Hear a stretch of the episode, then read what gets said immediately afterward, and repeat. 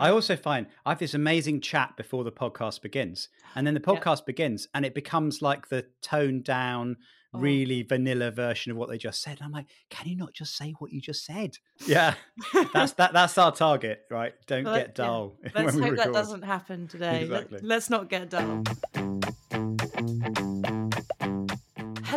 And welcome back to Attention Seekers, the podcast from Performance Marketing World, where we get to know who's seeking attention in the industry and how they're doing it.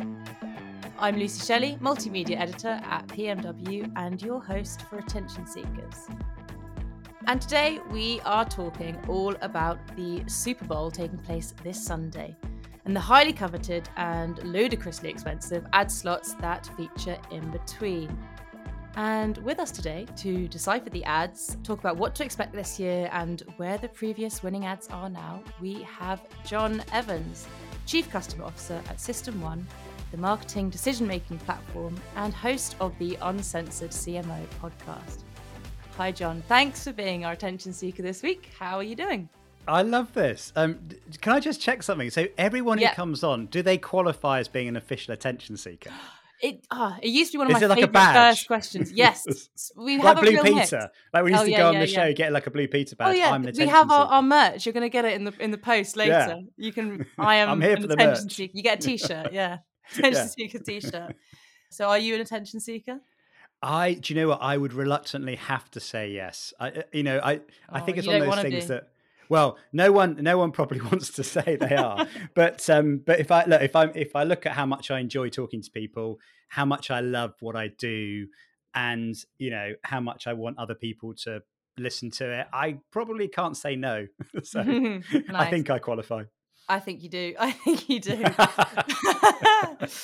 well, it's always great to have another podcast host on the show, and I never actually know whether that makes it harder or easier for myself. But hope, hopefully, I'm gonna, ha- I'm gonna have to resist asking you questions now. I'm sorry. This is gonna be the thing. I know. Well, this like... is the thing. I'm just gonna sit back and think. Well, I've got a seasoned pro here, so yeah, my job's done now. but let, let's let's get into it. In your recent podcast episode with Bob Hoffman, which I listened to last week, which is fantastic, you talk about how advertising isn't really that strong of a force and that not many people see it or, or, really care but it's the quality of the creative that is getting the attention. And so i wanted to ask how does this relate to the super bowl? Um, you know one of the most expensive ad slots around and i think this year's cpm is priced at $7 million for a for a 30 second ad slot. How effective are these ads really I, I love that question. And look, I, I've probably got a point of view that might be different to most people's because when you go, it costs $7 million for 30 seconds, right? Now, obviously, you're going to sit there and go, that is just nuts. I mean, in what planet are you on to for, for that ever to make sense, sort of thing? So, you kind of go, well, maybe it's only the richest brands in the world. They're just doing it for indulgence. And mm-hmm. it's almost like a big kind of, oh, look how big I am that I can be on the Super Bowl sort of thing. Um, but it, it did get me thinking. And, and, look at System1. We, we test like the emotional response to advertising, right? So mm-hmm. we, we, we basically want to find out do people like, enjoy the ads? Do they remember the ads? And, and does that make them go and do something as a result of seeing it? So I think we've got lots of great evidence to suggest why that's a good thing to do. Um, and of course, the Super Bowl is like the one time where everyone's talking about the ads, probably in Christmas, right? I mean, over Christmas, people mm, go, Oh, yes. did you see the John Lewis ad, right? Well, in America, the Super Bowl is kind of like that. You know, it's the one time where the nation gets together, they're having a good time. And I, I, I once was lucky enough to actually go to the Super Bowl uh, back in 2010. Oh, wow. And, and I have to confess, actually, and I feel so bad. I did not understand like football in America, American football, right? It's not the same as here. No, no. Yeah. I, and I, I, went with a colleague who was like a super nut. Oh no! And he was he was literally talking me through, and he was like, "Jon, you know, the whole point of the game is to move ten yards within four goes." I'm like, "Really?" someone invented a game where two teams are fighting over 10 yards of grass and you've got four goes to, to get there. You if you don't, like the you lose the thing. Worst person to take to a. To I know. Well, it, well it, was, it was one of those things. I got the invite through. I was working with Pepsi at the time. I got Mhm. the invite through, and, and I kind of thought, "Oh, this is amazing." I didn't want to say that I'd never been to a game, I'd never watched a game, I, I didn't even know how it's played. I felt awful about it, so I had to sort of go along and pretend. And fortunately, um, a brilliant colleague of mine was was was really into it. and He kind of talked me through it. Mhm. But you know, the thing, the biggest takeout for me actually was not the football, right? The, uh, the American football. The football was sort of a distraction because actually the it's about ten hours, and it's it's a it's the Wow. biggest entertainment thing you've ever seen. In fact, there's there's probably more sport played at Glastonbury than you know at, at, you know, at the Super Bowl. It's it's just bizarre. I feel for the football players because they must feel like kind of a hang on, hang on. When do we get to do our thing? You know, sort of I know this But is look- about us. hang on, hang on, hang on. We we played our entire careers for this moment, everybody, and like you know, and everyone's we're not looking getting- elsewhere. we're yeah. not getting the attention, you know. And um and this is the thing, right? So what I also realized about the Super Bowl is it's the one time where everybody watches the ads with great anticipation. So I suppose it's it's well, you look at the seven million dollars and you think, is there any other way where 90 million people in America could all see the same ad, talk about the ad, and get you noticed? And and I I don't think there's anything that compares to it. But I suppose the other aspect of it, and this is where the System1 test comes in, is there's on average 80 ads played during the Super Bowl. So you have got 30 seconds to stand out amongst 80 ads, right? Now that memorable. Mm. yeah, right. That's really hard. So, um, so what we love at System1 is because we test each ad and we test it like within an hour of it airing, we get this league table going which ad's been remembered and which ad's been liked the most, which is really good fun. And the most fun about it is the ads that everyone talks about on social are not necessarily the ads that the general public really likes. You get this weird sort of like when I'll give you an example, right?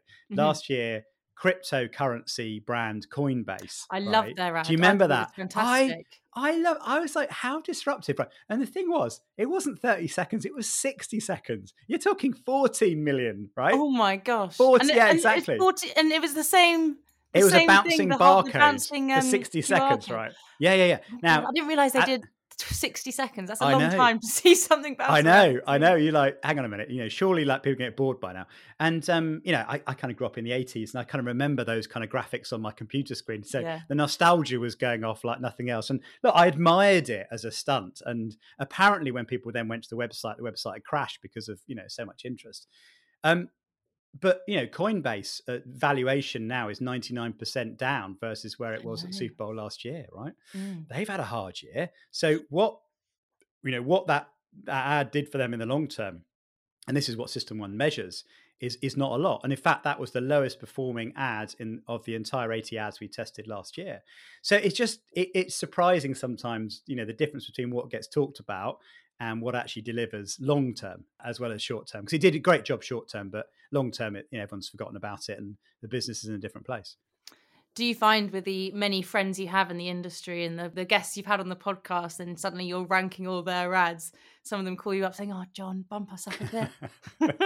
it does get awkward. It does. Do you know what it does? I you, got you got a decision to make, and I guess when you work for a company that ranks advertising, it can Mhm. be a bit awkward. And, and, and look, I made a decision, rightly or wrongly, that I would try and do my best to celebrate what works and focus on that. The only time that I don't take my own advice, and I have got criticised for it, and I understand why, is when Cannes Lions happens every year, right? Because suddenly everyone goes completely bananas and celebrates advertising that in some cases and I'll, I'll, use my words carefully in some cases hasn't always connected in the same way with the general public so Mm. i do occasionally get my you know get my backside kicked by people when i sort of call out some of the ads that we're all talking about but do you know what the general public didn't think were that great sort of thing but anyway um, generally 99% of the time i'm Mhm. out there to celebrate the best and also uh, the people I have on the podcast are usually the people that have done the great work that we can learn from. So, so my job really as the host is just to go,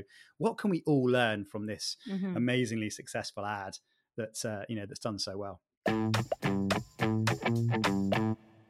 Let's get to know our attention seeker this week a little bit better. And so, Jon, can you tell us what has been getting your attention this week? right. Oh, I'm oh, here, going here we to, go. I know. Well, look, I'm going to try and connect some themes together, right? So this is my my attempt to make this a seamless transition here. M&Ms have got my attention a lot more than they should have done, right? Do you know it's funny how things get under your skin and you're like, why do I care about this? You know, sort of thing. But yes. M&Ms, you know, the spokes candies, right? The, the, yeah, the yeah. beautiful, the cool characters, they've been around for a long time. They evolve like every character evolves and they get updated. And Mars decided to, I, I don't know what what their strategy was, make the characters a little bit more diverse and a little bit less. One was in high heels, for example, and they they made her heels flat and and remove any sexualization. I think if I can say that right, which mm-hmm. is a mm-hmm. bit of a weird thing to be saying about a, a character. Um, but it's relevant, right? And I tell you why it's relevant because Tucker Carlson on Fox News went on a big rant about surely it's okay if I fancy the one with the high heels. It was something like that, right? It was yeah. now I'm sure he was making a joke and it was more a reflection on the sensitivity that some brands have to how even a character can be construed as a political statement, right? Now, this is why it got under my skin because Mars decided to put out a big statement saying they're replacing the spokes candies with a celebrity for the indefinite future. Now, the reason it got under my skin was because, like, in, in the work that I do, we we value and measure different brands, advertising, innovation, characters, that sort of thing. I know for a fact that the M&M's characters are like one of the most successful characters that have ever existed. And we've done so much work to prove that those characters drive uh, awareness, they drive emotion, they drive memorability of their advertising. In fact, they're one of the most successful Super Bowl advertisers of all time. Really? Yeah. So to hear that they may not be in this year's Super Bowl, well, look, I'm suspicious, right? And sorry, giving you a long answer to your question. No, no, no, no that's all right. We're, we're I am, I am 99% certain they are playing with us, right? Because I think this is a stunt for Super Bowl, right? They oh, know how much those characters are loved, and they're pretending to be outraged by this Tucker Carlson guy and going, well, if you're going to, you know, sexualize these the, our characters, we're going to take them off air because that's not what we're here to do. I think it's a stunt. I think on Sunday we're going to see the characters back, and it'll all be some big joke. My um, conspiracy theory hat goes: there's no way a company as good as Mars would ever actually cancel a, a, character as successful as that over just some political thing, right? I'm yeah. certain of it. But what if they are? I'm like, what if they actually have done? So I, am sat there weirdly nervous about Super Bowl going, am I going to see the characters But Am I right or am I wrong? So I started out being 100% certain, going, it's a stunt, everybody. Come on, wake up. It's a stunt. Mm. You know, you know you, are all missing it. I keep on saying this on LinkedIn and then and then I'm like I'm going I better be right. yeah, yeah I know. Suddenly so, in, in, in, seven days' time, you'll be like ah. yeah. Well, there's there's this wonderful book actually from Jenni Romaniuk, who's uh, works at Ehrenberg Bass Institute that do mm-hmm. a lot of marketing science work, and she's written a book called Distinctive Brand Assets. It's all about basically the power of having you know thing characters that stand out and so on. I said on social basically if if they do cancel it, I'm delivering a pallet load of her books to Mars head office and, and getting the marketing team to read up on nice. what they've just done. So I'm also going, that's not cheap, right? So if I'm if I'm wrong, you're gonna you're gonna see me kind of like pushing a whole load of pallet of books up to some head office, you know, mm-hmm. over at mm-hmm. Mars. But I also want to um, ask about System1 prioritizes three Fs: fame, feeling, and fluency. That's right. And that is, mm, I've done my research. I like it. You have. Gold star. Well, thank you very much. Um, but yeah, so I mean, so with, with the relation to the M and M's ads, how, how do these three fit in? Why are they successful according to these three? Almost, almost perfect actually. And, and the reason being is that it's based on some work by a guy called Daniel Kahneman that wrote this amazing uh, book called Thinking Fast, Thinking Slow. And what it showed is is that we buy things based on three. He calls them heuristics or three sort of models, right? Mm-hmm. Um, the first one is if we feel more positively about something, we're more likely to buy. Now, and this, Bob, in fact, in, in my episode talks about this, and in, like our job as marketers is make people feel good mm-hmm. about our brand. And if you think about it, like most of the decisions you make in life are, is does this make me feel good or not, right? So it's one of those incredibly simple things that turns out to be very true when we when we measure marketing. So yeah, first thing is feeling, do I feel good about it? Um, the second thing is fame, which is again actually Bob also refers to this as well. Is have I heard about it? Now this is interestingly where the Super Bowl comes in because Mm. what the Super Bowl does, like nothing in the world, is make you famous now, for good or for bad, right? You might you might go two ways. You know, like the, the Oatly ad. I don't know if you saw the Oatly ad last year was incredibly irritating and rubbishly produced, right? So personally, I thought that's not the fame you want. But anyway, Mhm. but people are talking about it, right? So the second thing is if people are talking about something and, and you hear other people talking about it, you're more likely to buy it, right? So Yeah, again, yeah. fame is, is is a good predictor of success. The third thing, fluency, is just um, we are inherently lazy human beings, and there is way too much choice in the world, right? So you're most likely to choose the brand that comes to mind quickly, even if it's not the best. Mhm. So you know, if you you know, we do surveys all the time. We, we'll do surveys on well-established brands, and they'll be the ones that come to mind quickly. Not they may not be the best at all. In fact, they may quite obviously not be the best, but they're the ones people have heard of. And therefore, when you're under pressure, time pressure, and you've got to make a decision in two seconds, you go, "Oh yes, I've heard of the you know this one yeah, over that yeah. one."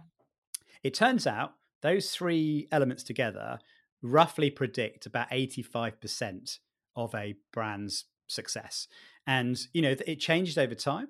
But brands that have got, you know, some brands have got loads of fame and not much feeling because everyone's heard of them, but they're not that good. Mhm. Or there are some brands that are up and coming that like everyone thinks is so cool, but not everyone's heard of yet because they're at an earlier point in the life cycle. I'm guessing that then affects their fluency then as well. If you know, if people don't, yeah, so they Yeah, yeah. So it, exactly, you know exactly right. So one of the big hacks, and weirdly, I'm going to get back to M and M's now. Right, one of the really big hacks for any brand is you need to be fluent. In other words, you need to be easy to be remembered. And so, like M and M's, you got those cool characters that look like the chocolate themselves, right? The different colors and they're round.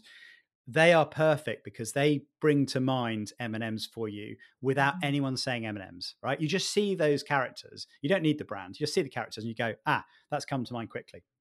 And that, as we find out, is really important. So, so yeah, those three things, it turns out, are uh, really critical to success. because that's the interesting thing, especially with the um, Super Bowl as well. We're talking, you know, you talk about System1 about getting a, a positive emotional response, but the ads that are, or the marketing in general that is mostly remembered can be for the exact opposite as well, which I also find really fascinating because it's wh- which one has more of an effect or more of an impact. Which one do you remember more? Because I think I'm probably a bit of a I, love a tragic story. I probably remember the bad ones better. Just, Yeah, just no, you're drama. right. They both have a role to play. There's a couple of interesting things in that. So, firstly, what we find is that the negative emotion is more likely to lead to short term response. So, if there's a disaster appeal and you want to raise money for a you know a fund or something, Mhm. it's quite likely you're going to lean into negative emotion because you want people to feel strongly and you want people to feel the sadness and so on that that, that evokes, and therefore you're likely to act. In the long term, though, the model predicts that the better you feel about a brand, the more likely you are to buy into it. So if you've built up negative emotions, it may work for you in terms of a short term tactic. It may get you clicks, it may get you response. It possibly doesn't build your brand over a long period of time. So you need to do both. Now, there's another little nuance, which is the very, actually, a good example from Super Bowl. It will keep the theme. Told you, you're doing my job for me already. It's just Yeah. my, my job here is to link, get a Super Bowl theme link all the way through the questions. We'll see how I do. Okay, the um, three or four years ago, one of my favorite ever Super Bowl ads, and it's statistically one of the best we've ever tested, was by Microsoft. Mhm. And that's surprising because you know they're they're selling kind of computers, which is not a particularly interesting category from an emotional point of view. However, they did this amazingly moving story of a disabled boy who was using this this game controller that Microsoft had created. And I tell you the bit in the story as a dad myself is you got the dad and he he's literally in tears going he isn't disabled when he plays. And it's just like you got Mm. oh my word you've just got a massive human truth out Mhm. there about how technology can make people in a disadvantaged way feel normal. I'm like, oh my word, that is so powerful. yeah. And um, it was yeah, it went off the scale. Now that's a difficult subject and it's a sad subject, but the way they pivoted from the sadness in the ad to going to ending on a high with happiness and Microsoft being associated with the positivity, man, I thought that was just nailed. Mm-hmm. I was just like, okay. So just like any good movie or a book, you kind of need negative emotions, don't you, to create the story, like mm-hmm. you know, the light and the light and the shade and the ups and the downs. They're the things that hook you, keep you in. The trick, I suppose, is you want to end on a high because if you end on a mm-hmm. high, your association with the brand is going to be a good one. Yeah. So that's probably the hack. I mean, yeah, you're completely right. That it's all stories, isn't it? We and we all love to absorb stories, take them in every day. So let's let's get a, get another story out of you, Jon.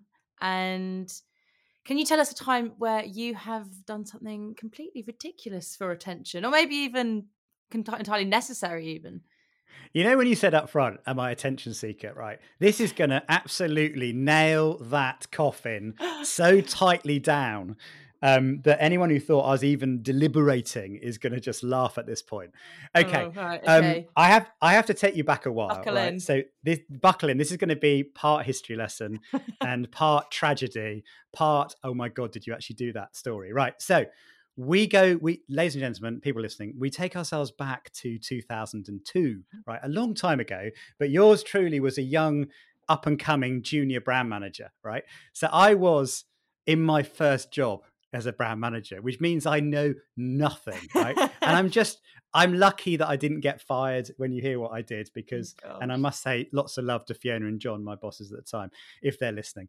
Um, anyway, I was working on this Italian liqueur brand called Disaronno Amaretto. Mm-hmm. I don't know mm-hmm. if you know it. It's yes, in a like square bottle.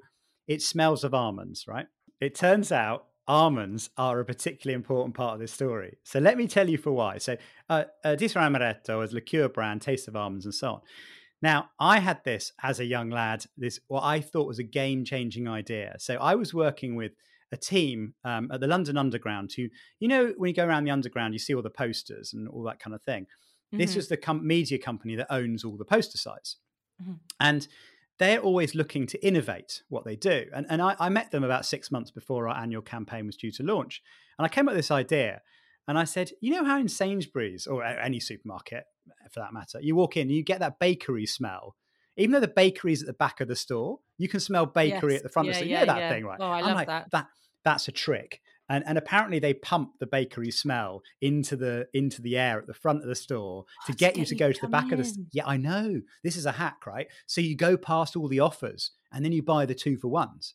It's all it's been designed like that. When you realize these these kind of things you're like can't see a store layout the same thing again. So anyway so i, I was inspired by this insight and I thought to myself, wouldn't it be great if when I do my advertising campaign in the London Underground, it's worth knowing, by the way, most Disaronno get sold at Christmas, right? 80% mm hmm get sold in like two weeks before Christmas. I'm going to pump the smell of amaretto through the London Underground. So like, you know, when the, the, tubes are going in and out, you get all the waft, you get all yes. the yeah, air yeah, going yeah. up and down, right? Imagine if you could smell it as well as see it, right? Wow. And then I was going to go one further, right? At the top of the escalator, we have these cute mini bottles. And I bought 50,000 of these cute mini bottles. And there'll be little bags, right? And this is Christmas as well. So, you know, feeling festive, right? So you'd go in the underground, you'd see Disaronno advert, you would smell Disaronno, and then you would get Disaronno, right? So I'm mm. thinking, and London is where most of my sales were as well. So I'm mm. like, this cannot go wrong. This is going to be like this is going to be written about in the marketing textbooks as what an amazing 360 degree integrated campaign. You were now, ready to be the youngest ever, most successful I was, marketer. I was buying my DJ. I was ready to go to the award show. I was going to like do the lap of honor. You got the suit prepared. I had. I had my speech. Thank you to my parents. I got I got one thing horribly wrong. No. So, and this is where context is everything. This is the history lesson mm. I have to tell you very briefly. So, in 2002, uh, we were about to go to war with Iraq. Okay, Saddam Hussein, apparently, according to a fake dossier, that this is all very contentious at the time, um, we discovered he had chemical weapons, right? On the Monday that my campaign goes live, the Home Office prints a warning to the British public to expect a terrorist attack on the London Underground. The number one thing to look out for is cyanide. Cyanide smells of almonds. Uh huh. You've got 9 a.m. Monday morning, I go live, 9 a.m. Monday morning. All the newspapers in the country go, watch out for cyanide smells in the underground, which, by the way, is a bit of an almond smell. that is the worst luck. I, I know. And people thought I'd just decided that morning. I'm like, come on. I was like, are you kidding me? I've been planning for six Oh. months. I didn't know this was going to happen. Oh like, Oh come on. God. So that week, uh, that, that- you know, have I got news for you? Like the comedy show where they go, Yeah, the story yeah, of yeah. the week is right. So I was the story of the week. They're going, you know, uh, you know, "C- can you work out what happened in this story? you And- made the and- news and- somehow, I guess. I know. I, I was in the Times at the weekend. They had th- they had like quote of the week. They had JFK, they had Tony Blair, and they had me. And I was quoted as I didn't write the quote by the way. I was quoted as saying, "Clearly, security concerns come above marketing, which is why we've taken the decision to stop advertising in the underground." It made the national press in Italy, right? Seriously, it Oh made the national press in Italy. The owner of the company was on the phone, and it was by the time it got there, it was uh, brand manager wastes 1.5 million pounds in in stunt Mm. that brings down the underground and causes complaints and blah blah blah blah blah sort of thing. All I'd actually done is I'd just turned off the almond smell. I was going to say, was it a quick That's fix? all right. Yeah, the rest the rest of it was fine. There was a quick fix. I got a phone call. The weird thing was, and this is like you can't make it up kind of stuff. The London Underground said, "Jon, just write it out. The news story will go on, and tomorrow it'll be something else." I'm like, "Really?" I'm like, "That's Really? Okay for you." for? They Oh said that. God. They said, I know. I'm like, if people knew you were that roughshod over your kind of like comms, I'm like, honestly, Oh this is my this is bad because I'm about to lose my job here. And then um, we had our internal marketing, you know, kind of town hall thing Mhm. end of the month, and then I, I was like brand manager of the month, and they wrapped up this. Uh, this uh, this book, which was like marketing 101, and wrapped it up in the newspaper coverage you know because there were there, there were there were stories like um when marketing goes wrong like Yeah. whole half page articles in the independent in the guardian in the times How to in the really Mail. fuck it up. i mean i had it like every newspaper had written the story in a different angle and i was the butt of the joke you see i genuinely thought i'd never get to do marketing again so the fact that i'm here is evidence that you can survive even the worst moment of attention seeking that that is some real what a story. Do you- i should say what by the way sales went up So that's what that's like what I was saying earlier. It's you know it's bad press is good press as well, isn't it? And Mhm. what was it like walking into the office that morning? Honestly, I Was felt it what was what were you feeling? Was it I- panic? was it? I mean, massive, massive panic. Thing is, when when you're starting out like that, you're desperate to prove yourself. You Mhm. don't want to make mistakes, and you know you want to, you know, you want to learn, but you have so much kind of respect for authority and your peers, and you just feel so dumb. And in, in one sense, I'm like. I, I remember actually on the day it happened, I was away at a trade show. I was, I was kind of working the stand because when you're at that level, you have to kind of go and sell Mhm. some as well as market it. So I was there selling at some Christmas trade fair, um, and I, I and my phone rang and it was like 15 voicemails. It's like, hi, I'm from the Times, I'm from the Daily Mail, and, you you start to really panic, going, oh, what has happened? You know what I mean? Now I'm in a different position. The conversations that might have happened behind the scenes about me might be different to conversations that happened in public. Because in public, Yeah. everyone gave me a hug and were like laughing it off. I just, I would love to be a fly on the wall to see if behind the scenes there was any call for me to get Yeah. fired. I 'cause know. Yeah, that's the thing. been. Your your boss is having a chat, thinking, "What are we going to do about Jon?" like, come on, crisis talks, you know, emotion, like early in the morning. Right, which Oh, which way do we go on this one? Yeah. Ugh. well, you're making my heart race just imagining myself in that position. So let's move on before I. Yeah, can we end on a high? Yeah, So yeah. to- Let's move on to our ratings section of the podcast, which is what we well, what you think is overrated and underrated in the industry. So I'm going to let you choose which one you'd like to start with, and you can tell us what you think. Well, uh, logic is end on a high. So I will start with underrated if I can. Now, I think on Underrated this is one. a good one, though. No, Oh, sorry, overrated. Yes, you, you're right. Sorry, I need to I need to pay attention. So unders and overs. Yeah, yeah, yeah. Okay, you're absolutely right. Overrated. We'll start with overrated. Yeah, good, good shout. Um, I'm gonna I'm gonna get myself into trouble with a lot of people now. I know. I'm gonna go with personas.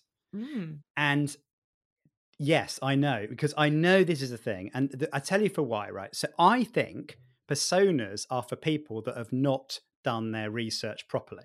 Because basically in my career, whenever I've met my actual customer and I'm like watching the Twitter feed, I'm in focus groups, I'm standing in the store, I'm meeting customers, I'm going and playing sport, if that's what I'm doing. Whenever I've been in those roles where I've been front line, as it were, I don't need personas mm. because I'm, I know exactly who buys. I'm like, there's this person, there's that person. In fact, I could phone them up. I know exactly what they think. I know what they feel. I know what their needs are. And then you get in those positions in, in marketing where someone makes up this. Let's meet Jane.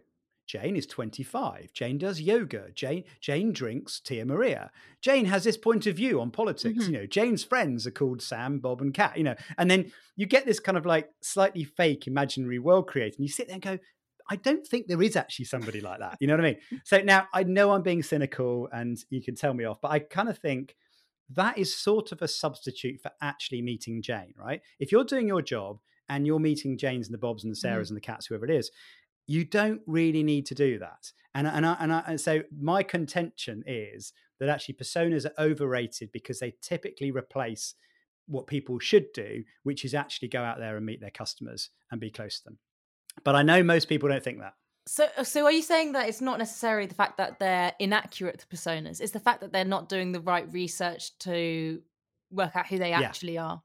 Yeah, it, you're right. You're right. Okay, so there's a really good clarification. So if so, the ones I laugh at are the inaccurate mm-hmm. ones that have been been made up. You just go, you really are giving marketing a bad name because if you really think that that's how we do marketing, that's really embarrassing the good personas actually all they do is summarize what we know anyway because we know our customers so well. So in, in, in job i do now i could tell you our personas pretty easily mm-hmm. but but i don't need to make it well because i've done my research i don't need to make a big song and dance for i just go well we've got the marketing director one we've got the creative director one we've got the you know the media buyer one sort of thing. So um yeah i tend to find most people that love personas have never met their persona. But why? So why do you say that that's going to be contentious? There is that because people like using personas uh, because they don't like to do the hard yards. I I think I think so. Yeah, I think it's a. Yes, you're right. I think it's a substitute mm-hmm. for doing the job. And it's like, well, if I can summarize them like this, then you make a job easier and it's going to save them having to do it. And I think it's the fact that there's an over reliance that that's how your audience actually looks. And one thing I've learned actually over the years is your actual audience is nowhere near what you think it is, right? I mean, you know, you can you can work on a brand and go, yeah, we're targeting these young, funky urbanites mm-hmm, that like mm-hmm. to go out and drink late tonight, right? You know, everyone wants to do that, right? And then you meet the people that actually buy your brand. You go, oh right, so your grandparents and you're 16 and you're like, no. so the persona is who I want to be, mm. not who I mm. actually am. I'm like, oh, okay, right. So so there are so many surprises that happen in life when you actually meet your real customer and really understand them. The persona becomes this thing to hide behind that actually I think stops you doing a really good job. And that's why I'm always a bit contentious with personas to go, write me the persona after mm. you've gone out and met every one of your every one of your customers and really understand them and then i'll be okay but don't start with it because if you start with it you'll make the mother of all assumptions it'll be aspirational not mm. real and it will lead us down the wrong path because i guess as well if you haven't met these people then it's a project a persona is a projection it's got to come from yourself yeah. so it, if it's someone that you have never you know met before or from a completely different background you're going to find that very hard to uh, yeah. guess, I guess. Well, well, the, the other thing I find as well, I, I don't know whether you'd be like this, but you hear people talk about it and you just go, really? Are you sure mm. they do it like that? Are you sure they really care about the bit of this brand that does this? Most people don't care about our brands, right? Most people really don't care. They might buy us, they might not buy us. They spend more time buying our competitor brands than they do buying our brands, right? But generally speaking, people care a lot less than we think. And most, you know, as marketing science will tell you, most of your sales come from people that don't buy you very often, don't care about you very much, and are mostly spending their money on other things, right? And when you know that, you realize you should care about those people, not the people that love you, buy you anyway, and are not going to change, because those people are already won. Mm-hmm. So focus on the people to convince that you know, are not your persona. You, your anti persona. You make it sound like some kind of unrequited relationship in a way, which I guess it kind of is. Um, but let's do you know what? It probably is. but let's move on to to the good news then, and what we think is is underrated. I was just about to say over. I'm getting confused. You've confused me. I know. sorry, the unders and overs were, were, were, We're getting me. Yeah, sorry about this. Okay, we're going to go underrated, which is the yes. good news. Okay, underrated, and this is where I'm going to try and seamlessly bring us back into our uh, Super oh, Bowl chat very earlier. Jon, is is brand mascots right now? Brand mas look i'm going to say brand mascots are not cool right? I get it i get it right? You know i've done marketing for a lot of time. I don't think i've ever sat there and go i'm going to create a character for my brand. That's the thing i need so I get that, right? It's not cool. Um, you know, we all want to do something that's a bit more appealing than brand mascots, which feels sort of like the 1970s. You know, everyone quotes brand mascots and they think about, I don't know, the Hofmeister bear or something. Reminds of cereal 80s. boxes, yeah. Tony the Tiger. Yeah, exactly. Like Tony, it's mm. brilliant. That's exactly, that's perfect. And there'd be exactly, that'd be my favorite one growing up, Frosties. I loved it, right? So there's something about mascots seem like something we've all grown out of, mm-hmm. right? The science tells us something completely different. And if you look at the meerkats, you look at Churchill the dog, and you look at M&M's characters, this is why it's getting under mm-hmm. my skin about the Super Bowl story. They are almost the biggest hack that any brand can use. And I'll tell you for why, because mascots done well make you feel something, mm-hmm. they make your brand famous, and they make your brand remembered, right? Going back to the little model from earlier. This is the thing that people don't understand. And then actually, what characters do and this is, I'm going to do my little performance marketing pivot here. So let, us see if I can get some extra points off of you. Um, what mascots brilliantly do is connect all your media together. So, for example, if you're Churchill the dog, you might see Churchill skating a skateboard on TV. You see Churchill pop up on your feed with a, oh, yes, you know, giving you your insurance quote you've connected the two things together. Oh, bad, it's not a bad impersonation. Took me a while to clock that I was Churchill. I got it.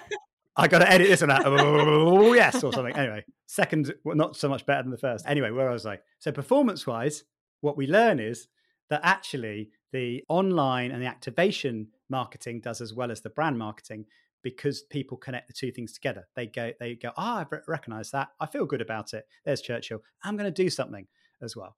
So it's the ability to connect those dots mm-hmm. together, which is the uh, the magical thing about brand mascots that no one realizes. I mean, yeah, I mean, when you think about it, it is genius because if it wasn't a uh, a brand mascot, say it was a celebrity, which a lot of people do, uh, you know, use instead, a, the celebrity is seen by people first as a celebrity rather than the I don't know promoting the brand or whatever they're doing, the partner. Whereas, yeah, a brand mascot, real or not, is only related to the brand. Now that that's the kind of link, isn't it? There you go. You've got it. like I'm in a masterclass. you are. Get Game time for Sunday, right? How many brands are going to have Serena Williams or Ryan Reynolds in their ads, mm. right? So then this is the problem because actually the most well-known celebrities get used quite a few times. So when I think of Serena Williams in an advert, I'm going, oh, is it Nintendo or is it, uh, you know, whatever else she's been in? So you're absolutely right. The attribution from a brand connection point of view can get muddy. So if you're going to use celebrities, and that's an option, you've got to find a way that it's authentically linked to your brand. So when people think Ryan mm-hmm. Reynolds, mm-hmm. they go aviation gin. I get that because it's his own brand, so he can do it. But that's the trick. But creating your own mascot is genius because it costs you nothing. There is there is no usage fee. There's no big celebrity thing, and and it works because it's only mm. yours, right? And and that's why actually if i had to choose every time i would invent my own character i mean they must be laughing people that spend you know six figures plus on getting a you know celebrity to partner and then they've just gone and doodled something. Can you, can you imagine being that as well like getting to that point where people go i'm going to pay you a million quid to turn up for 30 seconds in an ad and say a line. Yeah. i mean life's made isn't it right if you're in that oh, position God, i wish i wish. I'm a bit of a failed actor myself so sometimes i think oh there's still time. Don't worry, you've got plenty of time. It, it can happen. Once the pod blows up, you'll, you'll, it'll be incoming. But now it's time to hear about your best practice. And let's talk about a Super Bowl campaign that you thought was the most exciting, most memorable, and how it got other people's attention. Mm, right. Now, as a bit of a, Super Bowl advertising geek, not a Super Bowl geek, a Super Bowl advertising geek, as you know, I don't know much how, about the how football. the game works, but I don't know how the game went, but I can tell you about the halftime ads, right? Um, the, my favorite of all time is It's a Tide ad. And the reason I love it is that what Tide did very cleverly is spoofed the whole genre of Super Bowl ads. So what they did is they created an ad that took the Mickey out of the Spice, the old Spice ad, the good looking guy with mm-hmm. the white t shirts. And then the Tide spokesman was on the back of a horse mimicking the ad with the actor going, a man in white t shirt looking clean. that's a Tide ad. And what they did is they appropriated every other Super Bowl ad as if it's their own. So whenever you see clean clothes, they go, "That's a Tide ad. That's nice. a Tide ad." So I, the genius thing about it was it was funny, it was emotive, it was it, it linked to the brand, but cleverly they made every other ad on Super Bowl night a Tide mm. ad sort of thing. And I have to say that's the probably the Super Bowl tactic that I've looked at and went, that was absolute genius. That is how to do it. If you can if you can disrupt the whole genre. Mm-hmm. And also they're playing with us because they know the Super Bowl is is when all the ads try and make their best work. And if you're going to usurp it in some clever way while being funny, then that's really clever. So that was definitely the best. That is one. so clever. It's the, the way, like you said, it's the 80 ads that they're competing against to be the most memorable. Just monopolize them all. I mean, can you imagine the brief? How do we make all the 80 ads into our ad? Yeah. Like that is the most stupid brief or, or crazy brief mm-hmm, ever, mm-hmm. right? And they did it. They let's see, let's make every ad about us. I'm just like, whoever came up with that, I just thought genius. I mean, th- I mean, those ads are the ultimate it. attention seekers, aren't they? Well, they're all trying to be anyway. Um, yeah, and I mean, yeah. how many people can remember? Maybe five out of eighty, if you people were asked at the end. Th- that's about right. Yeah, I, d- I do do that survey by the way, and it's between five and seven. So you're guessed, right. Guessed it straight away. you're ah, on it. Oh, that's a win yes. for me. Let's finally get to the last question, which has this, been. This, this, is the big, most anticipated question in, in podcast history in podcast history? Well because for the listeners this has been this has been a mere uh, you know five second musical interlude since the last question. But for us it's been a few days. No pressure on the final question now. I know. Well this, this, is the thing. The final question is my favorite question. So and it, this is where i really do sit back and relax because it is the the infamous resell me a pen challenge taken from wolf of wall street's sell me a pen. But we have asked you to resell an outdated object, no longer used, and retarget it to a modern audience of today. And this um, object that we've chosen was actually chosen for you by our last guest from Alessandra Zender, who's the general manager at Solfresh UK. And she has chosen for you a monocle. She, I, I was going to thank her, but honestly, talk about a tough brief. I know, I know. I was quite, I was, I was quite interested. I didn't expect her to go that way, um, and I thought that's a good one. I'm keeping that one in. So I'm getting out my 60 second timer, and when you are ready, Jon, resell me a monocle. Okay, ladies and gentlemen, here we go. So when I say monocle, what comes to mind? I'm guessing that maybe an, an inspector somebody that's looking into discovering the truth. Now, let me pose you one question What is the biggest threat to our society right now? Could it be misinformation? Could it be hate online, where we divide society, we, we, we're at war with each other? Could it be that that eventually turns into real wars and that society will break down because we no longer value the truth? Ladies and gentlemen, I give you the monocle reinvented. The monocle is going to replace Google. So we won't be going to Google for our biased information. We won't be going to our Facebook feed to see what people we didn't follow think of what we thought last week and trying to lead us down paths to destruction. My friends, I give you the eye of truth. The monocle will distinguish what is real and what isn't, and will serve up the truth. In time. Wow. I didn't get my I didn't get my performance marketing, but I thought search was about as performance marketing as one can get. As, yes, so I mean it was, was, it wasn't quite a performance marketing campaign, but it was a performance marketing tool, perhaps. So I hope I'm in, I'm really impressed with that. I'm not going to say it was because you had a couple of extra days. that had nothing to do with it at all. No, it was already nothing. in the first time, obviously. yeah, yeah. The, the technical fault was Jon just scribbling away, brainstorming. Exactly. Oh, I'm impressed. I really am actually. I didn't I didn't I didn't want to be too kind today, but that that was that was great. I you know bringing it back to Google, and I also thought it's actually quite a nice name for a, a tool or something, isn't it? The monocle Google. I think monocle. so. I quite like yeah, that. I think so. And, and look, j- j- just to prove something to you, the AI machine is listening to us because, and and you're not going to believe this. I I'll send you the screenshots. Right after we had the conversation, in my LinkedIn feed was a post from my brother about the magazine called Monocle. No. Yes. Really? Uh huh. Th- that, see, this is the thing. I get so creeped out by all this. They're listening in and the ads and things because sometimes I genuinely feel like I just think things and then suddenly they come up. Weirdly, this this this I, I, a friend of mine who works in deep tech, proper proper Mhm. tech, you know, building the the the uh, you know the, the algorithms themselves, told me that apparently now I, this sounds sci-fi, but apparently our thought you can measure our thoughts, the, you know, the brain activity, thought patterns.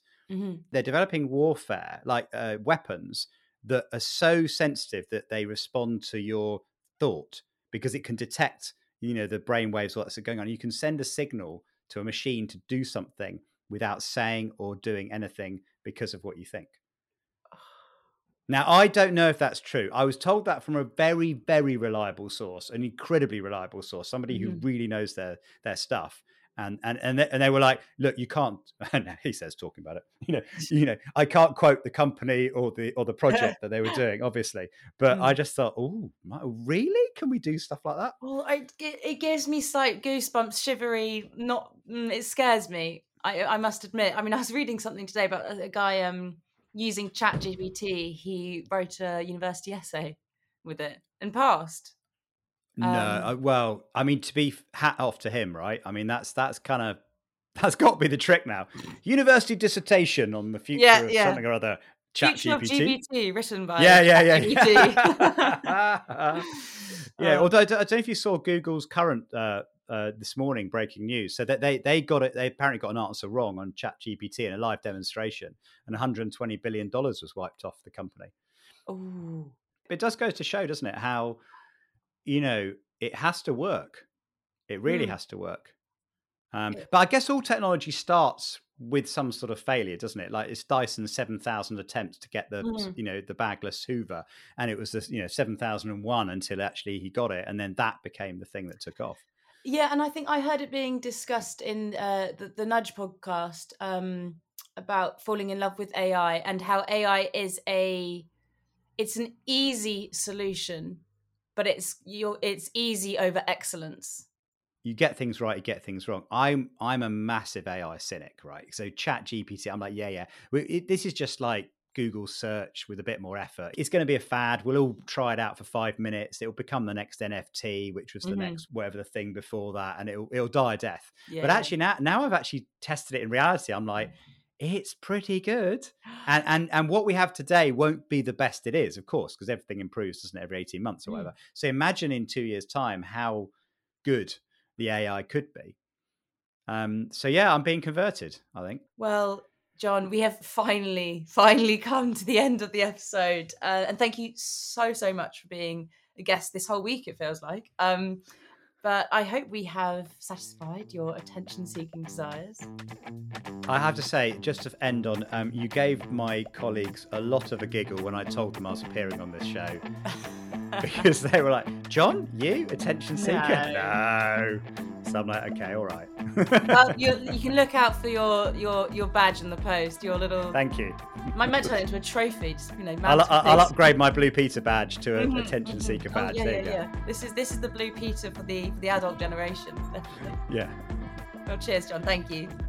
My pleasure. If you enjoyed today's podcast, please share on your socials, tell your friends, leave us a review, and don't forget to, all importantly, subscribe so you will be the first to know when we have our next episodes coming out.